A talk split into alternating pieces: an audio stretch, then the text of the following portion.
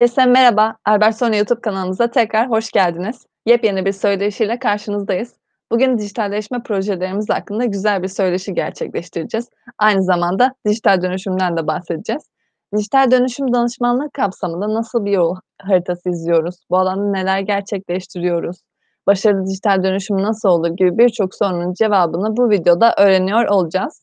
Bugün dijital dönüşüm danışmanlığı kapsamında gerçekleştirdiğimiz projelerle alakalı bize bilgi vermek adına Tur Kalite ve Yönetim Danışmanlığı alanında uzman danışman Barış Karol bizimle beraber. Hoş geldiniz Barış Bey. Sizi tekrar burada görmekten çok memnunuz. Hoş bulduk Şevval Hanım. Teşekkürler.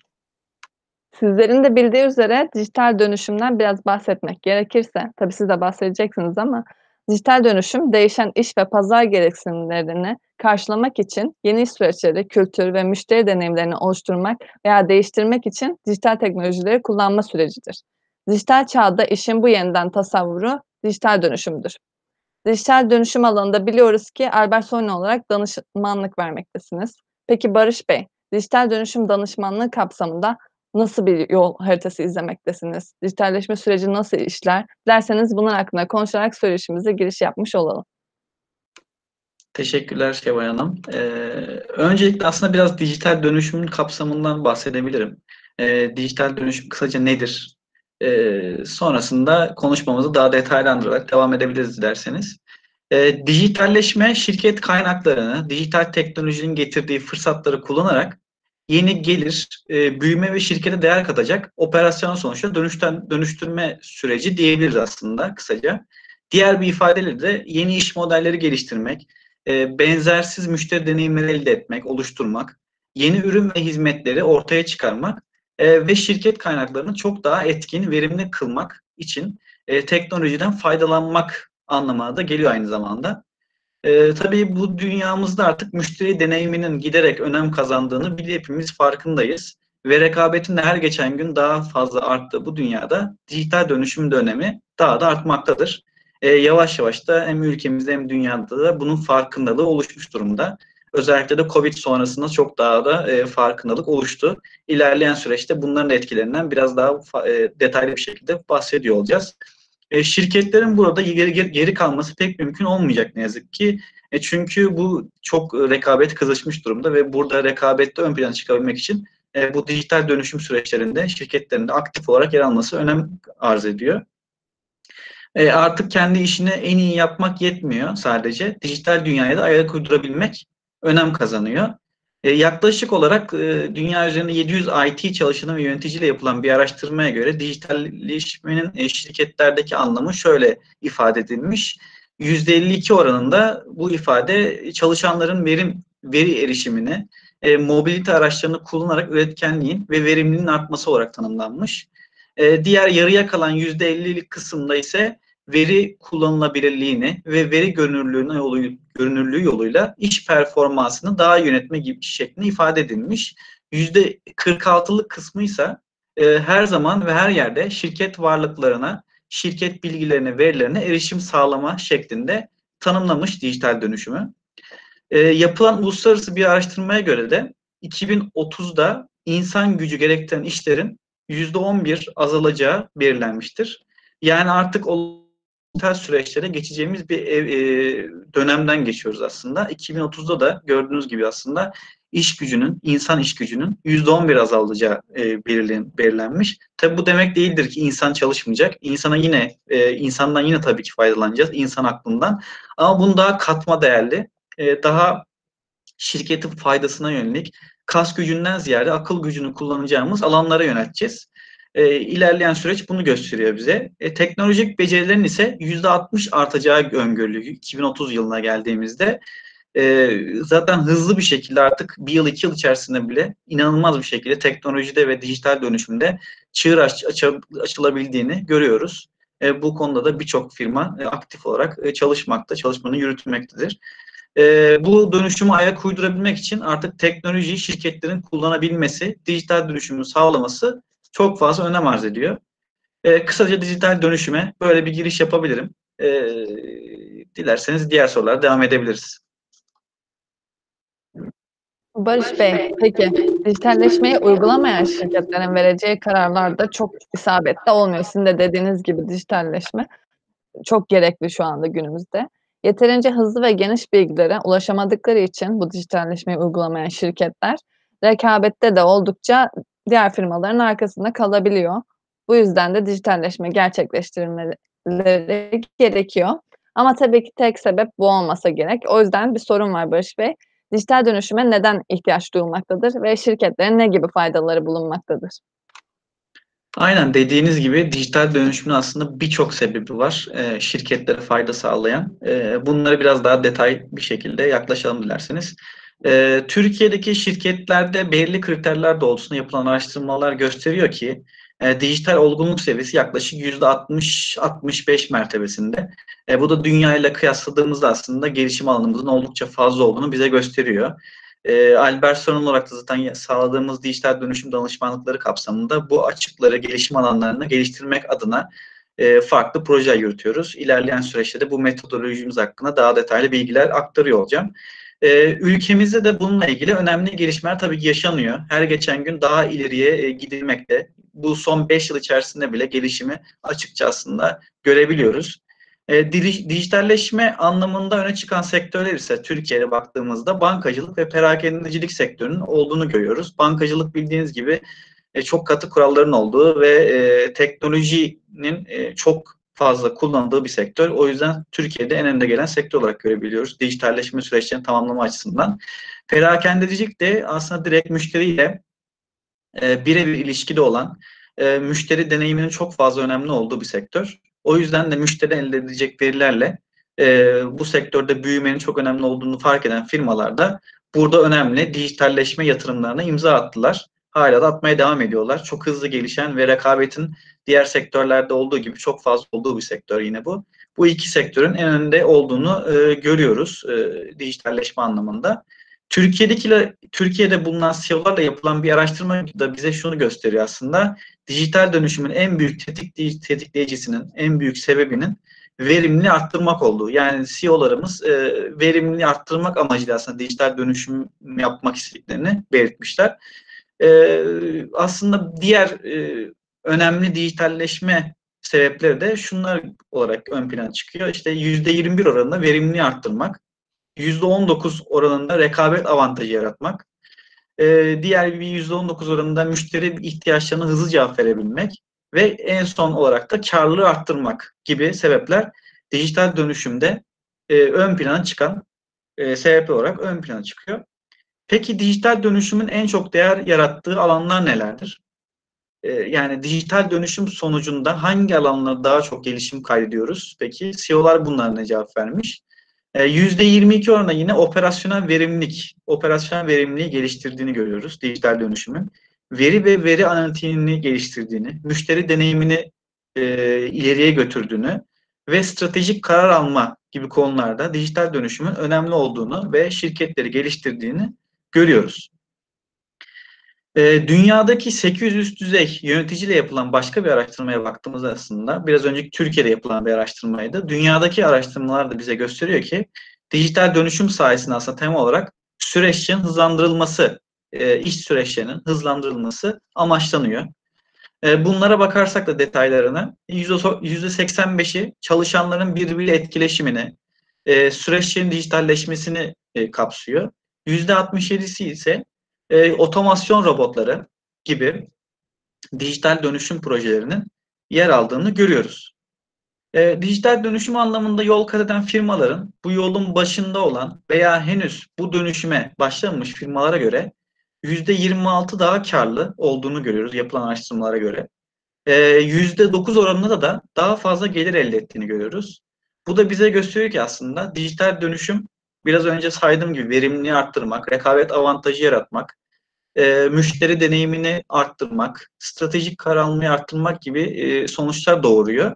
Ve bunlar sonucunda da aslında nihai aslında amaç karlılığı arttırmak, gelirleri arttırmaktır. Bu da önemli derecede %26 gibi karlılığı arttırmayı sağladığını görüyoruz. Özellikle müşteri deneyimini güçlendirmenin önemli olduğundan bahsetmiştik. Biraz daha açarsak aslında buradan elde edilen veriler doğrultusunda, müşteri deneyimi süreçlerinde veriler doğrultusunda ürün ve hizmetlerini geliştirmek şirketlerin başlı amaçlarından biri.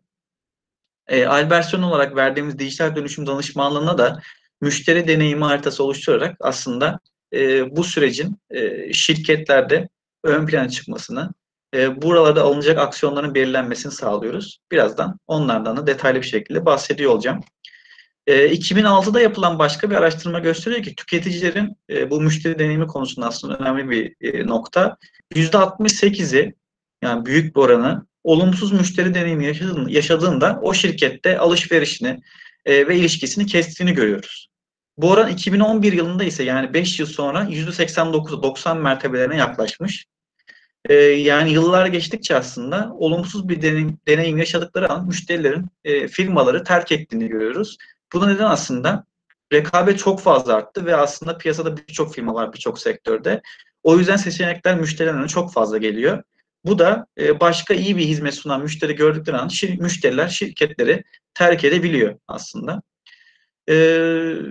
Peki başka çarpıcı bir aslında örnek vermek gerekirse, bu müşteriler yaşadıkları şirketlerle yaşadıkları alışverişlerde, ilişkilerde herhangi bir olumsuzluk yaşadıklarında bunları sosyal mecralardan paylaşmakta herhangi bir çekince görmüyorlar.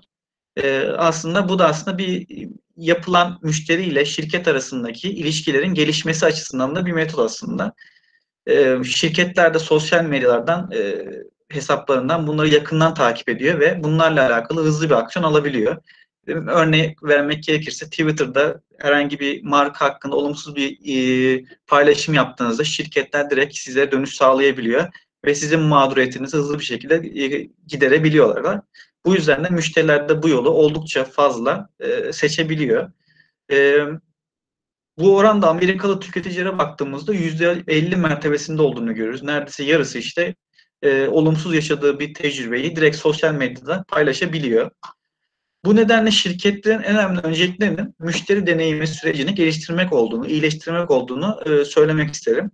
Bu süreci etkileyen operasyonel süreçlerde, yani iş süreçlerimizde dijital hale getirmekte fayda var ki böylelikle müşteri deneyimimizi süreçlerimizin de iyileşmesini sağlayabilelim. Teşekkürler Barış Bey. Buradan da anladığımıza göre süreçlerin dijitalleşmesi oldukça önemli. Anlattığınız araştırmalar sayesinde bunu daha iyi anlamış olduk.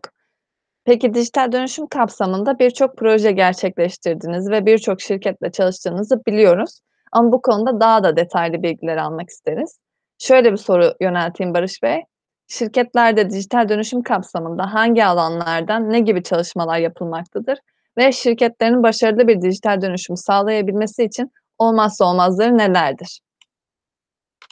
Tabii ki hani dijital dönüşüm konusunda birçok alanda çalışmalar yürütülüyor. Biz de bu danışmanlık kapsamında zaten şirketlerimizi olabildiğince yönlendirmeye çalışıyoruz. İyi uygulamalarla kıyaslamalar yaparak onları geliştirmeye çalışıyoruz, yönlendirmeye çalışıyoruz. Dijitalleşme anlamında olgunluğa erişen firmalar öncelikli olarak iş süreçlerini, müşteri ilişkilerini ve iş modellerini gözden geçirerek dijital yeterliliklerini güçlendirmektedir. Yani belirli bir dijital olgunluğa ulaşmış firmaların aslında dijital yeterliliklerinin de o mertebede, o düzeyde yüksek olduğunu görüyoruz. Bunlar da aslında iş süreçlerinden, müşteri ilişkilerinden ve iş modellerinden oluşuyor. Ayrıca dönüşümü inşa etmek ve sürdürülebilir kılmak için de liderlik yeterliliklerini inşa etmeleri gerekiyor firmaların. Yani sadece müşteri deneyimimizi, iç operasyonlarımızı dijital hale getirmemiz yetmiyor. Bunları sürdürülebilir kılmamız gerekiyor. Yoksa yaptığımız çalışmaların aslında çok da bir anlamı, sürdürülebilirliği olmuyor. Bunu sağlamak için de şirket içinde bunun sponsorluğunu yapacak, takibini yapacak birimlerin, bölümlerin olması gerekiyor. Bunun için de liderlik yeterliliklerinin iyi bir şekilde, iyi bir düzeyde olması gerekiyor. Aslında baktığımızda dijital dönüşümün tam anlamıyla başarılı olabilmesi için firmalarda dijital yeterliliklerin ve liderlik yeterliliklerinin ön plana çıkması gerekmektedir. Dijital yeterlilikte asıl hedef müşterilerle yakınlaşma, çalışanları güç ve yetki sahibi kılma ve iş süreçlerini dönüştürmektir. Bunlar da tabii biraz önce de bahsettiğimiz gibi müşteri deneyimini, ve operasyonel süreçlerimizin dijitalleşmesini sağlamaktadır. Dijital dünya müşteri deneyimini güçlendirmek adına birçok olanak sunmakta aslında bizlere. Müşterinin sesini duymak için sosyal medya kullanılabilir. Biraz önce verdiğimiz örnekler gibi anlatmak gerekirse. Müşteri bağlılığını artırmak için mobil uygulamalar, mobil bilişimden faydalanılabilir. Müşterinin fiziki olarak bulunduğu konumu tespit edebilmek için de konum belirleme gibi uygulamaların faydalanılabilir. Ve firmalarda zaten bu süreçleri özellikle perakende sektöründe aktif olarak kullanılıyor. Ama bunu şu açıklama yapmak isterim. Tabii ki perakendenin sadece işi olan bir süreç değil. Bu pazarlama, dijital pazarlama kapsamında aslında tüm sektörlerin takip etmesi gereken ve gerçekten firmalara bunları takip ettikleri düzeyde de önemli geri kazanımlar sağlamaktadır. Bunu görebiliyoruz yaptığımız çalışmalarda da. Birçok sektörde operasyonları iyi olan şirketlerin üstün üretkenlik ve çeviklik sayesinde rekabet avantajı sağladığını görüyoruz. Rekabetin çok üst düzeyli olduğu bir dünyada yaşıyoruz zaten, hep bahsediyoruz.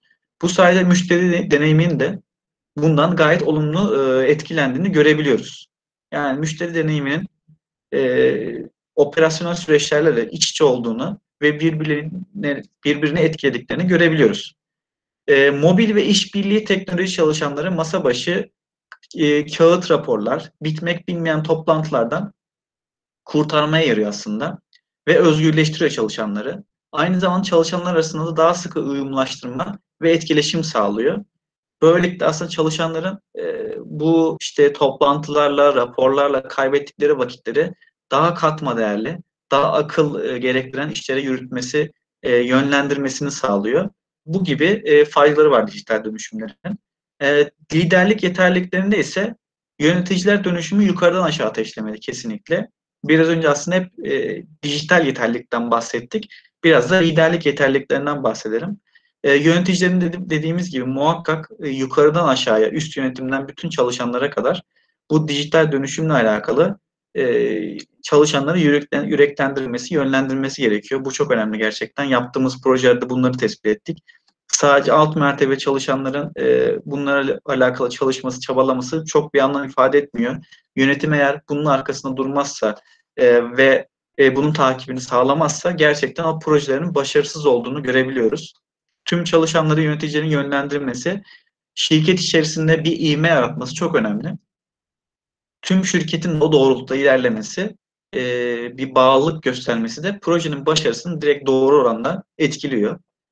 Bu kapsamda şirket içerisinde de dijital dönüşümden sorumlu bir birimin, bir komitenin, kurulun veya bir sorumlunun olması çok önemli. Üst yönetim tarafından görev tayin edilen bir kişinin bu süreçleri aktif bir şekilde yürütmesi çok önemli. Yapılan araştırmalar da bize zaten bunu gösteriyor.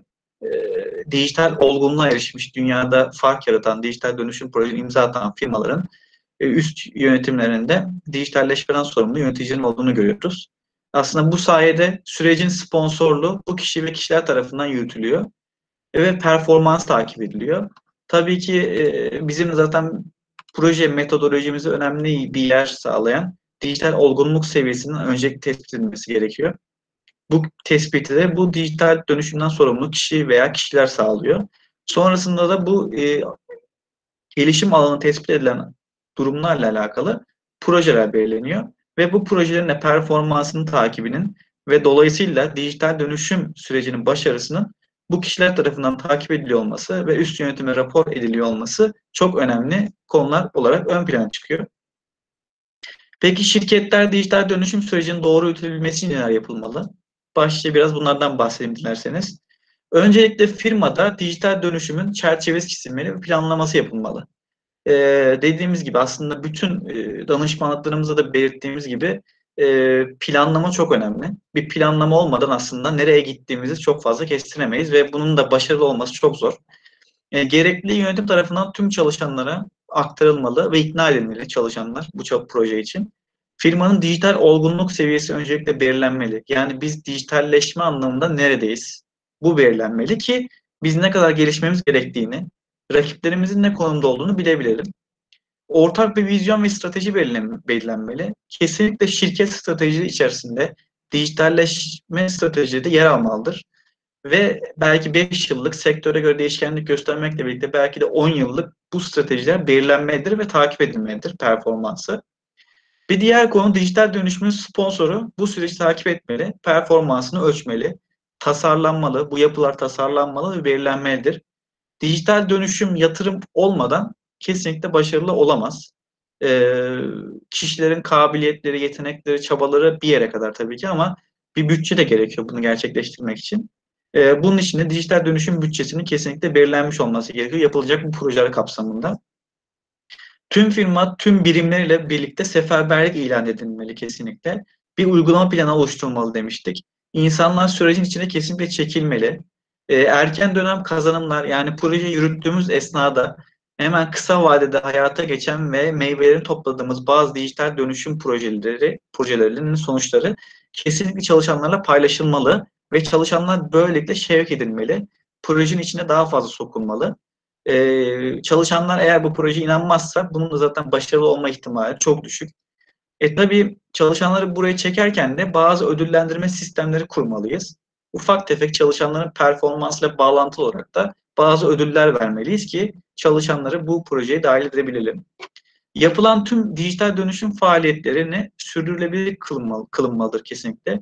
Dijital dönüşüm faaliyetlerinin projesini gerçekleştirdik ve aslında orada bitmiyor. Dediğimiz gibi rekabet çok hızlı, teknoloji çok hızlı gelişiyor ve tabii ki yaptığımız projenin yerine saymasının mümkün olmayacağını tahmin etmeliyiz. Bunun için de yapmak kadar sürdürülebilir kılmak da bir o kadar zor aslında. Düzgün bir ölçme ve izleme sistemi kurulmalıdır. Bu performansla izlemeyi de dediğimiz gibi en başında aslında bu dönüşümü takip eden, bu dönüşümden sorumlu sponsor, birim takip etmelidir. Dijital yetkinliği arttırmak için planlamalar yapılmalıdır. Yani şirket ise içerisinde bu dönüşümü gerçekleştirecek, sürdürülebilir kılacak çalışanların dijital yetkinliğini arttırmak gerekiyor. Bunlar için de eğitim planları yapılmalı, eğitimler verilmeli. Bunların da belli bir plan çerçevesinde yapılması önemli tabii ki. Yeni fikirler toplanmalı. Yani dijital dönüşümle alakalı bir fikir platformu oluşturulabilir örneğin. Bizim yaptığımız projede önerdiğimiz bir süreç aslında.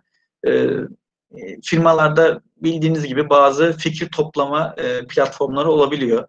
Bunlara belki dijitalleşme ile alakalı fikirlerine dahil edilmesi mümkün olabilir. Belki bunlarla alakalı bu fikirleri değerlendiren bir komite, birim oluşturulabilir. Bu fikirler işte tabii süreci yürüten çalışanlar en iyi süreçleri bilen aslında çalışanlar. Ve bunlardan gelecek fikirler gerçekten kıymetli ve dijitalleşme anlamında şirketi ileriye götürebilir. Şirket içi toplantılarla, inovasyon yarışmalarıyla çalışanlar sürekli aktif tutulmalı ve fırsatları saptamaya yönelik teşvikler verilmeli. Bu da ödüllendirme, biraz önce bahsettiğimiz ödüllendirme sistemiyle ilişkilendirilebilir. Kısaca bahsetmek gerekirse şirketlerin bu anlamda, dijitalleşme dönüşüm anlamında, kapsamında bu alanlarda çalışmalar yapması önem arz ediyor. Şirketlerin başarılı bir dijital dönüşüm sağlayabilmesi için bu gibi çalışmalar yapmasında fayda görüyoruz. Teşekkürler Barış Bey. Birazcık da dijitalleşme ve koronanın etkilerini konuşmak isterim sizlerle.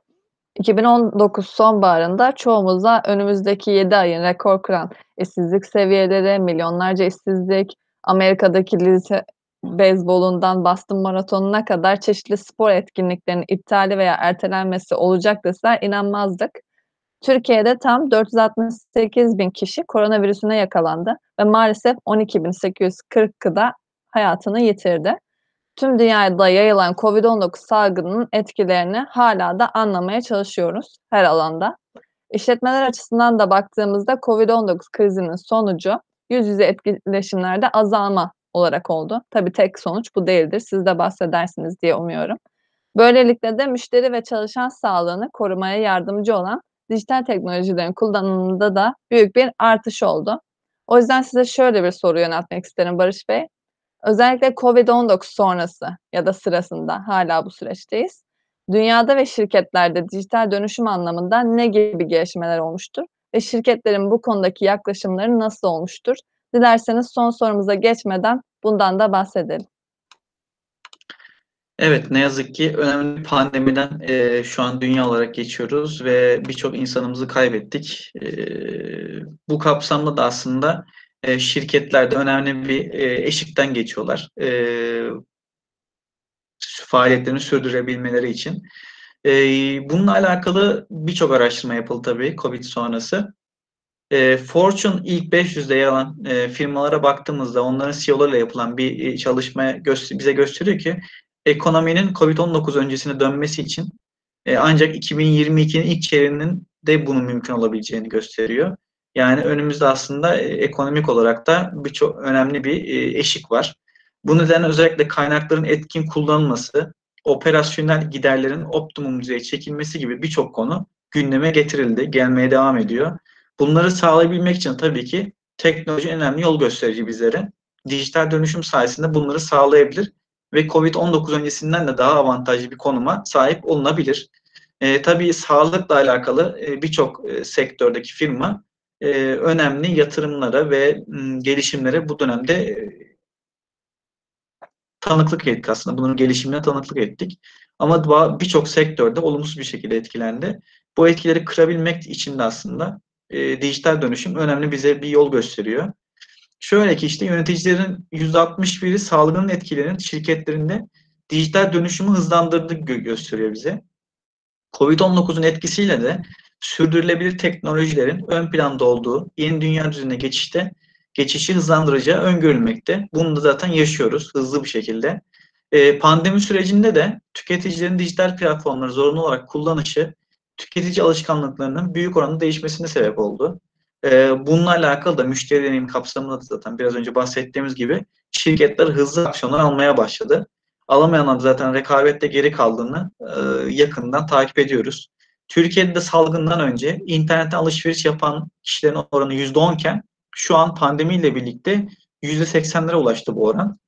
Dünya çapında temassız ödemelere baktığımızda mesela %20 2020 yılında ilk çeyreğinde küresel bazda %40 oranında artış olduğunu görüyoruz. Bu gibi birçok dijitalleşme anlamında tüketicilerin yönelimleri var. Dijital dönüşümü 7'den 70 aslında birçok yaştaki insan aktif olarak kullanmaya başladı. Fiziki ve sabit bir ofise ihtiyaç duymadan, ofise gelme planı olmadan yapılan kalıcı bir esnek çalışma modeli olan uzaktan çalışmayla neredeyse bir günde tüm dünya tarafından kabul gören bir model haline geldi uzaktan çalışma. Hatta Albertsonya olarak da en hızlı aksiyon alan şirketlerden biri olduk bu kapsamda. Günlük toplantılarımızı, planlamalarımızı dijital platformlara direkt taşıdık. Zaten daha öncesinde de Albertsonya tarafından geliştirilen Corvisio yazılımı sayesinde OKR modülüyle şirket hedeflerimizi, CRM modülüyle müşteri ilişkileri yönetimini, proje kaynak planlama yönetimi modülüyle aktif bir şekilde iş takibimizi yürütmekteydik. Bu nedenle de bu sürece uyum sağlamamız aslında çok da zor olmadı açıkçası. Türkiye'de de şirketlerin yalnızca %57'si de salgın öncesi uzaktan çalışma politikası bulunuyordu. Aslında biz de şirket olarak bu konuda çoktan önlemlerimizi almıştık biraz önce bahsettiğim gibi.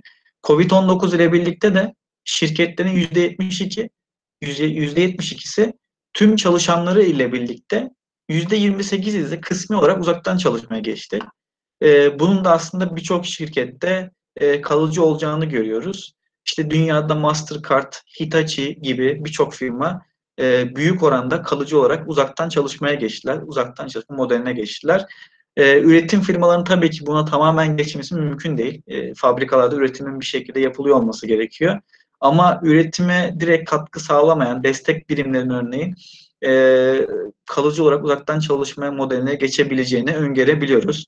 Bununla alakalı da çalışmalar yapan birçok şirketin olduğunu biliyoruz. Şirketler uzun vadede uzaktan çalışma modelini kurum stratejine dahil etmeyi gündemlerine alacak gibi görünüyor. Türkiye'de uzaktan çalışanların %55'i uzaktan çalışma modelinin verimliliklerini daha fazla arttırdığını belirtmişler. İşte tabii trafikte kaybedilen süre, ofislerde yaşanan dikkat dağınıklığı gibi etkenler buna sebep oluyor. İstanbul gibi metropol şehirleri düşündüğümüzde aslında işe gidip gelme sürelerine baktığımızda aslında büyük bir verimlilik artışının olduğunu görüyoruz. Üst düzey yöneticiler de aynı fikirde çalışanlarıyla aslında bunu görebiliyoruz yapılan araştırmalarda. Öyle ki %76'sı iş süreçlerinin eskisinden daha verimli olduğunu belirtmişler. Bu da dijital dönüşümün aslında uzaktan çalışma modelinin verimliliğimizi arttırdığını bize gösteriyor. Yapılan bir başka araştırma, pandemi sonrası şirketlerin öncelik vereceği konuların başında %75 ile dijital dönüşümü yaygınlaştırmak olduğunu gösteriyor. Tabii ki pandemi bize dijital dönüşümün önemini bir kat daha fazla bize gösterdi. Bu da şirket stratejilerinde dijital dönüşümün ön plana çıkarılmasını bize sağladı aslında. Onu %60'la uzaktan çalışma deneyimini iyileştirmek geliyor ve tabii dijital iş sürekliliğini arttırmak da bir başka etken olarak ön plana çıkıyor. Peki şirketlerde öncelikli yatırım konularına baktığımız nelerdir? Hangi alanlarda, hangi teknolojik alanlara yatırım yapmayı planlıyor şirketler bu önümüzdeki süreçte? Bunlara biraz bakmak gerekirse veri analitiği ve ileri analitik, bulut tabanlı sistemler, yapay zeka, nesnelerin interneti, akıllı süreç otomasyonları ve mobilite gibi teknolojiler ön plana çıkıyor. Şirketlerin gelecek vizyonlarında, gelecek stratejilerinde bu teknolojilere yatırım yapacağını görüyoruz. Kısaca aslında dijital dönüşümün COVID'den nasıl etkilendiğini, COVID sonrası şirketlerin ne gibi stratejiler geliştirdiğini, hangi alanlara yatırım yapacağını bu şekilde özetleyebilirim. Teşekkürler Barış Bey. Söyleşimizin de sonuna yaklaşmış bulunuyoruz. Son sorumu da size yönelteyim ve böylece söyleşimizi de bitirmiş olalım dilerseniz. Albert Soni olarak dijitalleşme kapsamında bakış açınız nedir ve şirketlerine ne gibi katkılar sağlarsınız?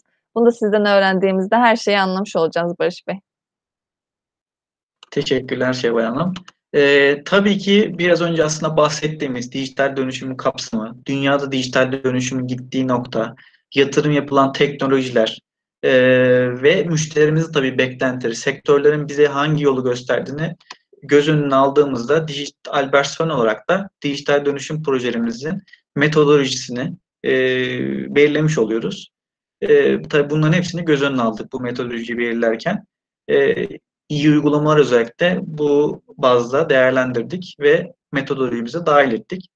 Dijital dönüşüm projesi kapsamında Albert Soni olarak aslında global, yerel, sektöre ve benzer sektördeki iyi uygulamaları ve kıyaslama çalışmalarını gerçekleştiriyoruz öncelikle müşterilerimiz için ve farkındalığın şirket içerisinde oluşmasını sağlıyoruz.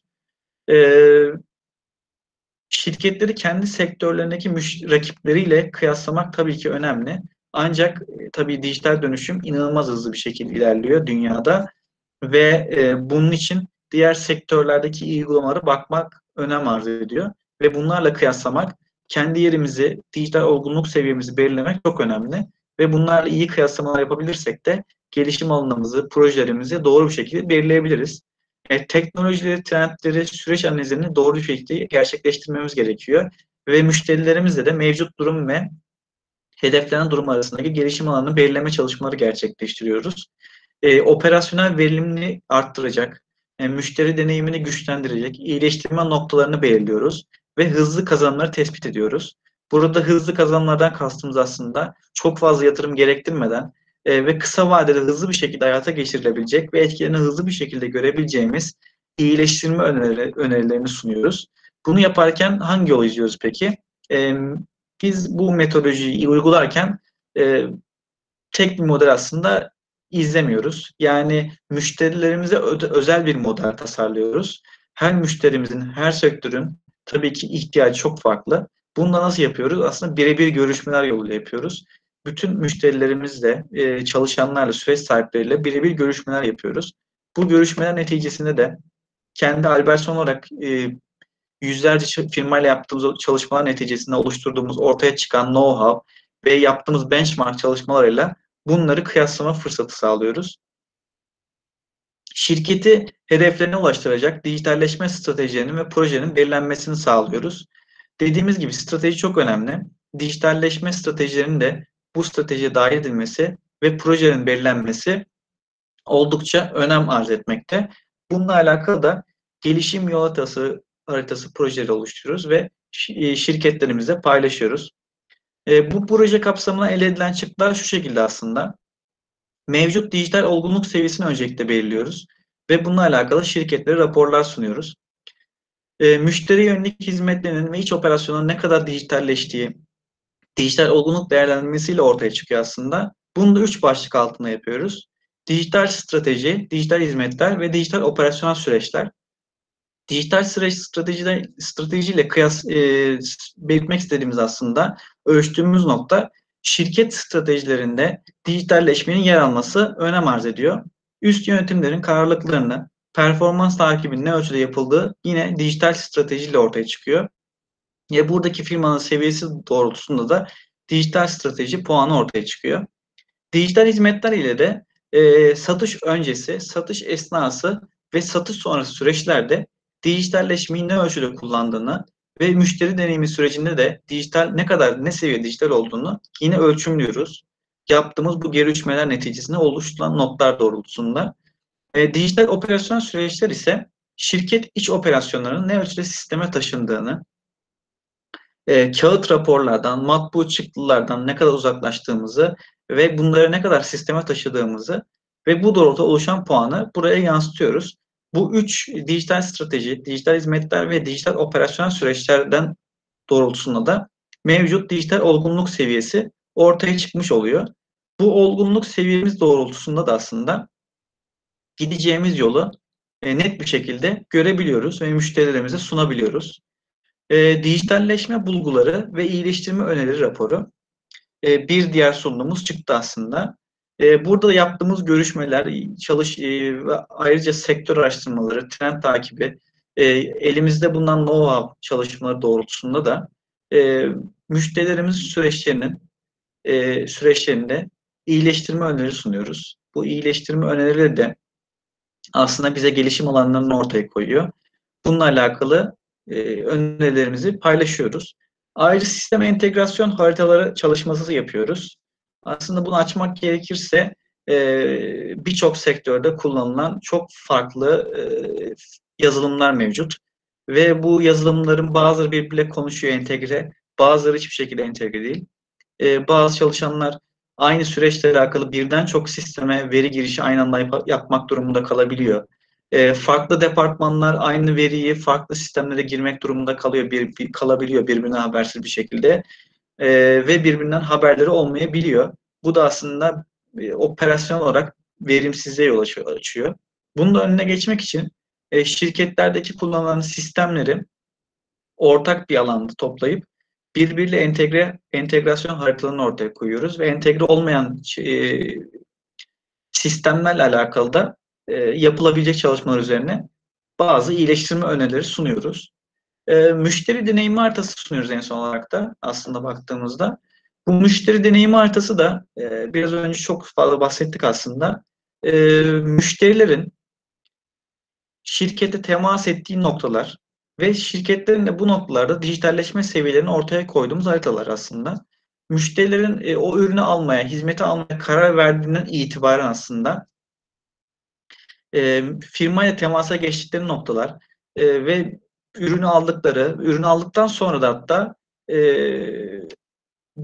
ürünü kullandıkları sıradaki deneyimlerini paylaştıkları noktalardaki tüm sistemleri, dijital alanları tespit ettiğimiz bir harita üzerine görselleştirdiğimiz ve ortaya koyduğumuz iyileştirme alanlarıyla eşleştirdiğimiz bir harita olarak ön plana çıkıyor. Ve bununla yaptığımız çalışmalarda görüyoruz ki müşterilerimizin dijital dönüşüm projelerinde yollarında çok fazla fayda sağladığını görebiliyoruz. Son olarak da yaptığımız tüm bu çalışmalar, dijital olgunluk seviyesi belirleme, dijital dönüşüm kapsamında iyileştirme önerileri sunulması, müşteri deneyim haritaları oluşturulması sonucunda da bir gelişim yol haritası ortaya koyuyoruz. Bu gelişim yol haritası peki bize neyi sunuyor? Kurumsal dönüşüme konu olan mevcut durum analizindeki gelişim iyileştirme alanlarının projelendirilmesi ve önceliklendirilmesi çalışması olarak ön plana çıkıyor. Burada belli bir vadede oluşturulan şirket dijitalleşme stratejileri doğrultusunda ön plana konulacak projeleri belirliyoruz. Bunların da uygulama vadesini belirliyoruz. Şirketin acil olarak hayata geçirmesi gereken projeleri önceliklendiriyoruz. Bu proje sürelerini ve bu projelerin sponsorlarını belirliyoruz. Bu kapsamda da detaylı proje kartları oluşturuyoruz. Tüm departmanları bu konuda zaten tabii inceliyoruz ve tüm departmanlarla ilgili ayrı ayrı çok detaylı proje kartları ortaya koyuyoruz. Ve şirketler de proje sponsorları vasıtasıyla bu projeleri hayata geçiriyorlar ve dijital dönüşüm seviyelerini hedefledikleri doğrultuda yükseltme şansını elde edebiliyorlar. Biz de Albertson olarak bu çerçevede firmalarımızın her zaman yanındayız ve onlara dijital dönüşüm projemizde destek olmaya devam etmek istiyoruz. Evet, son sorumuzu da öğrendiğimize göre söyleşimizin sonuna geldik. Bugün Barış Bey ile dijital dönüşüm danışmanlığı kapsamındaki projelerimiz, başarılı projeler, örnek projeler, dijitalleşmenin hangi alanda nasıl kullanıldığı gibi birçok konuyu konuştuk. Videoyu kapatmadan öncelikle Barış Bey'e, sonra da izleyicilerimize teşekkür etmek isterim. Barış Bey, çok akıcı bir söyleşi olduğunu düşünüyorum. Videomuza katıldığınız için çok teşekkür ederim. Ben de çok keyif aldım. Ben de çok teşekkür ederim. Çok sağ olun Şevval Hanım. İzleyicilerimizi de unutmayalım tabii ki. İzleyicilerimizi de unutmadan onlara da teşekkürlerimi sunayım. İzleyen herkese çok teşekkür ederiz. Sorularınız varsa aşağıya yorum bırakabilir ya da açıklama kısmındaki bilgilerimizden bize ulaşabilirsiniz. Herkese sağlıklı günler.